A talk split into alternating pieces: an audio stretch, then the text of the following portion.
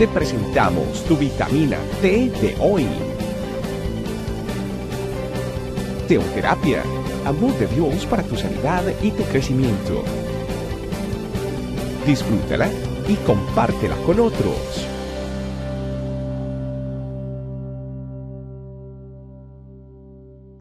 Hola familia, Dios los bendiga, bienvenidos a nuestra vitamina T.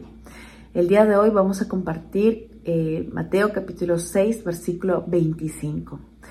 Y me gustaría comentarles de que este pasaje, este versículo se encuentra dentro de lo que se conoce como el Sermón del Monte, que son las primeras enseñanzas que el Señor Jesús empieza a compartir iniciando su ministerio y las encontramos en el capítulo 5, 6 y 7 de Mateo. Entonces vamos a leer el versículo 25 del capítulo 6. Dice, por tanto os digo, no os afanéis por vuestra vida, que habéis de comer o que habéis de beber, ni por vuestro cuerpo, que habéis de vestir. No es la vida más que el alimento y el cuerpo más que el vestido. Y en este versículo el Señor Jesús toca eh, algo por lo cual todos hemos pasado por afanes, preocupaciones, angustias, seguramente estrés, que es satisfacer nuestras necesidades básicas. Muchas veces para poder lograrlo hemos, hemos eh, realmente hecho todo nuestras fuerzas, no hemos dormido lo suficiente seguramente, hemos aceptado más responsabilidad de lo que podíamos hacer y a la larga esto nos ha llevado a una separación de nuestra relación con Dios. Procurando nosotros satisfacer nuestras necesidades, hemos descuidado nuestra relación con Dios. Y en el versículo 31 del capítulo 6 dice el Señor Jesús nuevamente, no os afanéis pues diciendo, ¿qué comeremos o qué beberemos o qué vestiremos? Porque los gentiles buscan todas estas cosas, pero vuestro Padre Celestial sabe que tenéis necesidad de todas estas cosas.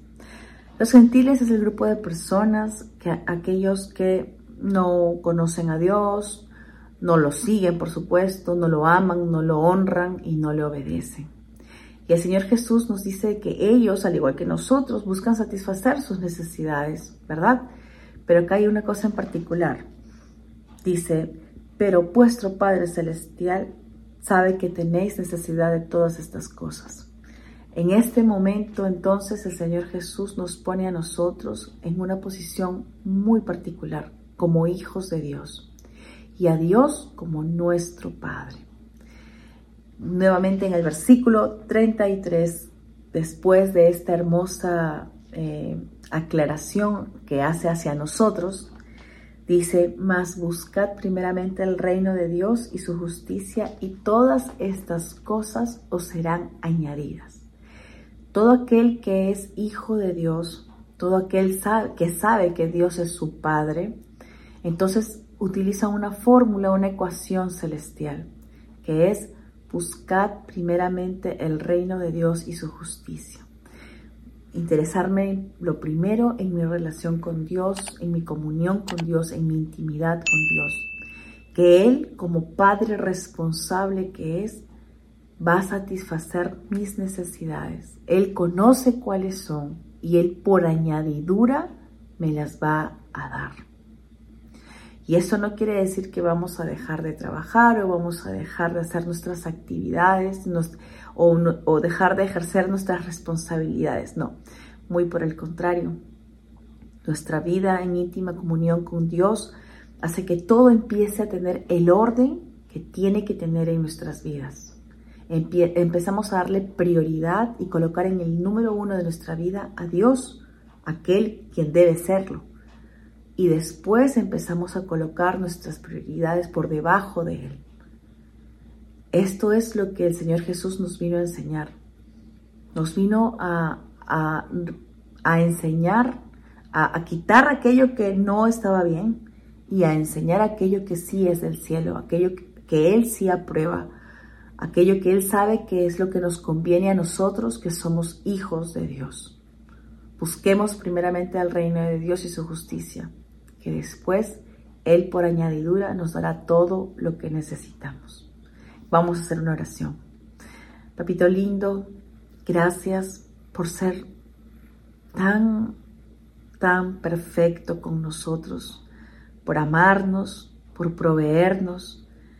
Incluso, papá Dios, gracias porque en medio de nuestra infidelidad y de nuestro afán, tú has permanecido fiel.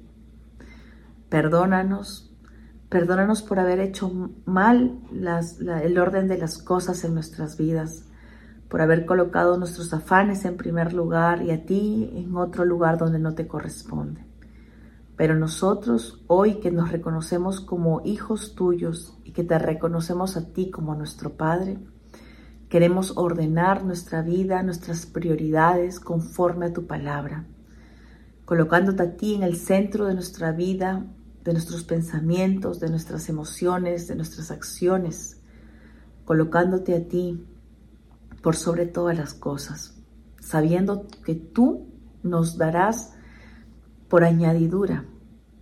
Gracias, gracias Papito lindo, gracias Señor Jesús, gracias Espíritu Santo, que podamos vivir esta verdad de tu palabra en nuestras vidas todos los días. Gracias. Amén.